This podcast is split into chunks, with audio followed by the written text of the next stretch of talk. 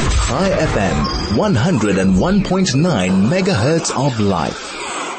Right, we have of course uh, been following the story very, very closely around the United Nations, the United Nations women, uh, the the disgrace that uh, I believe that they are for not calling out the sexual assault and the horrific scenes that we saw playing out on October the seventh. And how do we hold them accountable? Well, a campaign has developed, and that is "Me Too, unless you're a Jew." Uh, I started seeing it around and I thought, wow, this is, it's very, very powerful and it certainly has gathered momentum. Adi Lavi is a social entrepreneur and uh, we wanted to chat about this. Good morning. How are you doing? Good morning. Thank you for having me. So uh, it's it's it, the, the the strength of the campaign is that it's easily understood the minute you look at it. Me too unless you're a Jew. But obviously the need to launch such a campaign is where the real story lies, isn't it? Yes, that, that's very true. Um, so we, we launched this campaign. It was launched by Daniel Ofek, um, an Israeli who now lives in, in the United States. And, and we saw, um, a group, a group of us, we just saw the silence of, um, of UN Women, but also other uh, leading women's or women rights organization.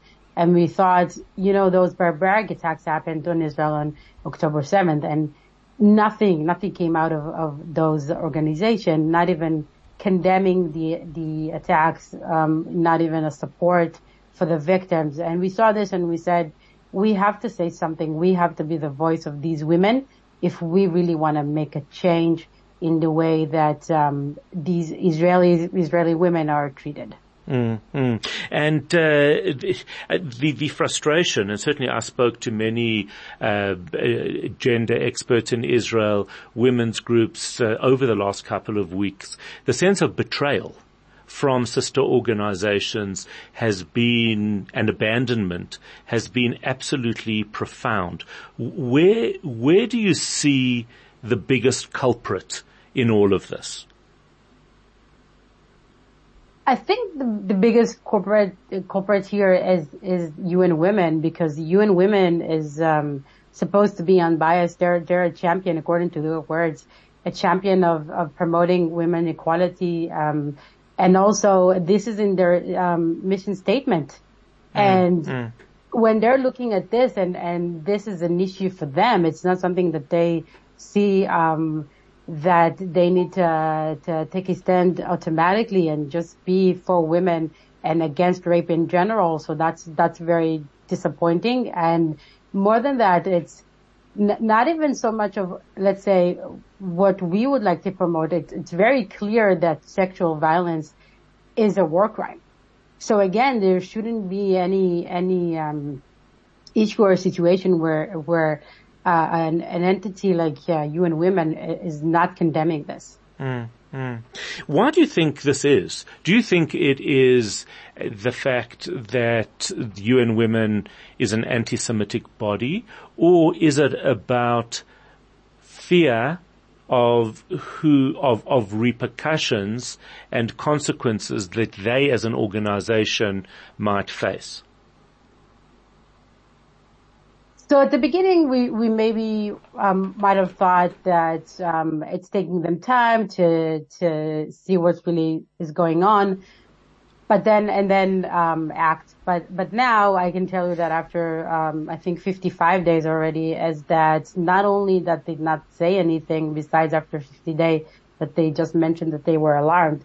I know for a fact um, that the Israeli um, foreign ministry sent UN women multiple evidence to show the sexual sexual violence that went on on on October 7th, and and the fact that um, they've decided not to condemn or, or to act on this and and even call for an investigation, which we actually saw yesterday after the, mm, mm. the um, public protest that the, the secretary secretary um, general decided that there should be an investigation so I do have to say that this is because of anti-Semitism.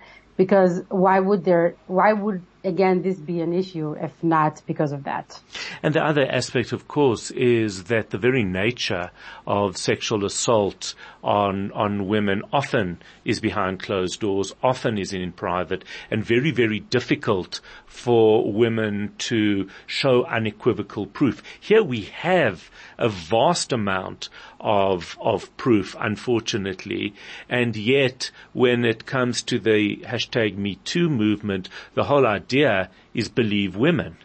And, and, and that is in cases where it is very, very, was very, very difficult where the, uh, you know, the, the, the differential, power differential, let's say in Hollywood or whatever, wherever it was, happens behind closed doors. Here it happened very much in the open and yet there we believe women and here, well, we have to find out what really happened. Uh, it's, it's, it's astounding. It's an incredible betrayal. Right. I, I, I agree with you. I think, I think the, the this the hesitation that UN Women and together with other leading um, women's rights organizations it's just like normally when somebody um, says that she she's a victim of rape, they automatically believe the victim, and mm, I think mm. uh, as should, and then they start to ask to ask questions. And clearly, we don't see this happening here. There's first um, hesitation and, and a doubt, and even even after that, when Israel uh, showed multiple evidence that was even GoPro by by the um, um, terrorists of, of Hamas being proud of what they've done. Even with all of that um, that we have at the open, um, there's still a lot of, of doubt and hesitation. And why is when it comes to Jewish women, they don't believe um, the victim of rape, um, but in other situation there is an automatic belief. Mm, mm. What happens after this? Because the the there is no doubt that there's been a significant shift around credibility from UNRWA, from U, uh, UN Women, UN itself. How does uh, how how do they uh, emerge from this? Uh, now that, in fact, and I would add the Red Cross to that as well, is it's very very hard to see them as neutral in this conflict, uh, especially when we're seeing reports of hostages being held by doctors. Uh, they, they, they, from UNRWA, there's so much that that we are seeing. How does the UN and all of the affiliated bodies recover? Can they recover? Um, I think it's also a question: Do they want to recover? Um, mm, and, and this is what we're yeah.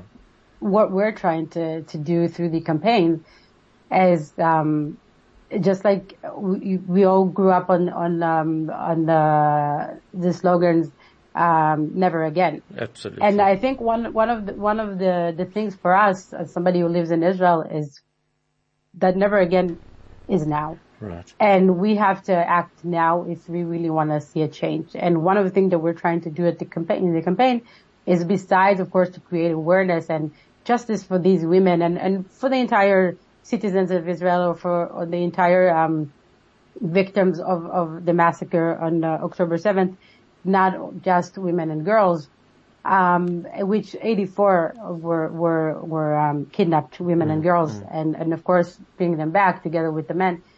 But I think it's to hold them accountable. Is to say two things. First of all, we will not stay silent when you when you continue to do this, and the second is second thing is we want to make sure that the partners and the, the government who are, who are funding these, these organizations know that their money is not going to what they're stating that they're doing.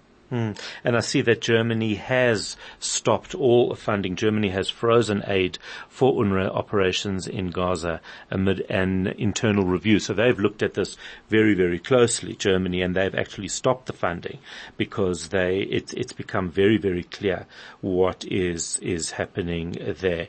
Uh, are you, are you reasonably comfortable before I let you go with the, uh, the fact that the attack on women on October the 7th is starting to become more accepted? Uh, is the campaign working? Uh, or uh, is is it is it still a very frustrating place to be? I think that we're we're starting to see the impact. That's that's for sure. But we're definitely still in the process of of creating this change. So it's just we've started to take a few steps and we, we're hoping we have other things that we're, we want to do to really, um, uh, create this change and, and, and see, see a, a difference. Um, so that's why I would like to call everybody who's hearing this to join us, um, sign our petition, but more than just, just to be, be the voice of, of these women and, and help us to, to get to achieve our target where Israeli mm-hmm. women are yes. are believed. If I can ask you to send Harry, our producer, the petition so that we can share it with uh, with our listeners and that we can get as much support uh, for this critical cause as possible. That, that's where we leave it. It is about to go 7.30. Adi Lavi, a social entrepreneur uh, leading the strategy of Me Too Unless You're a Jew campaign.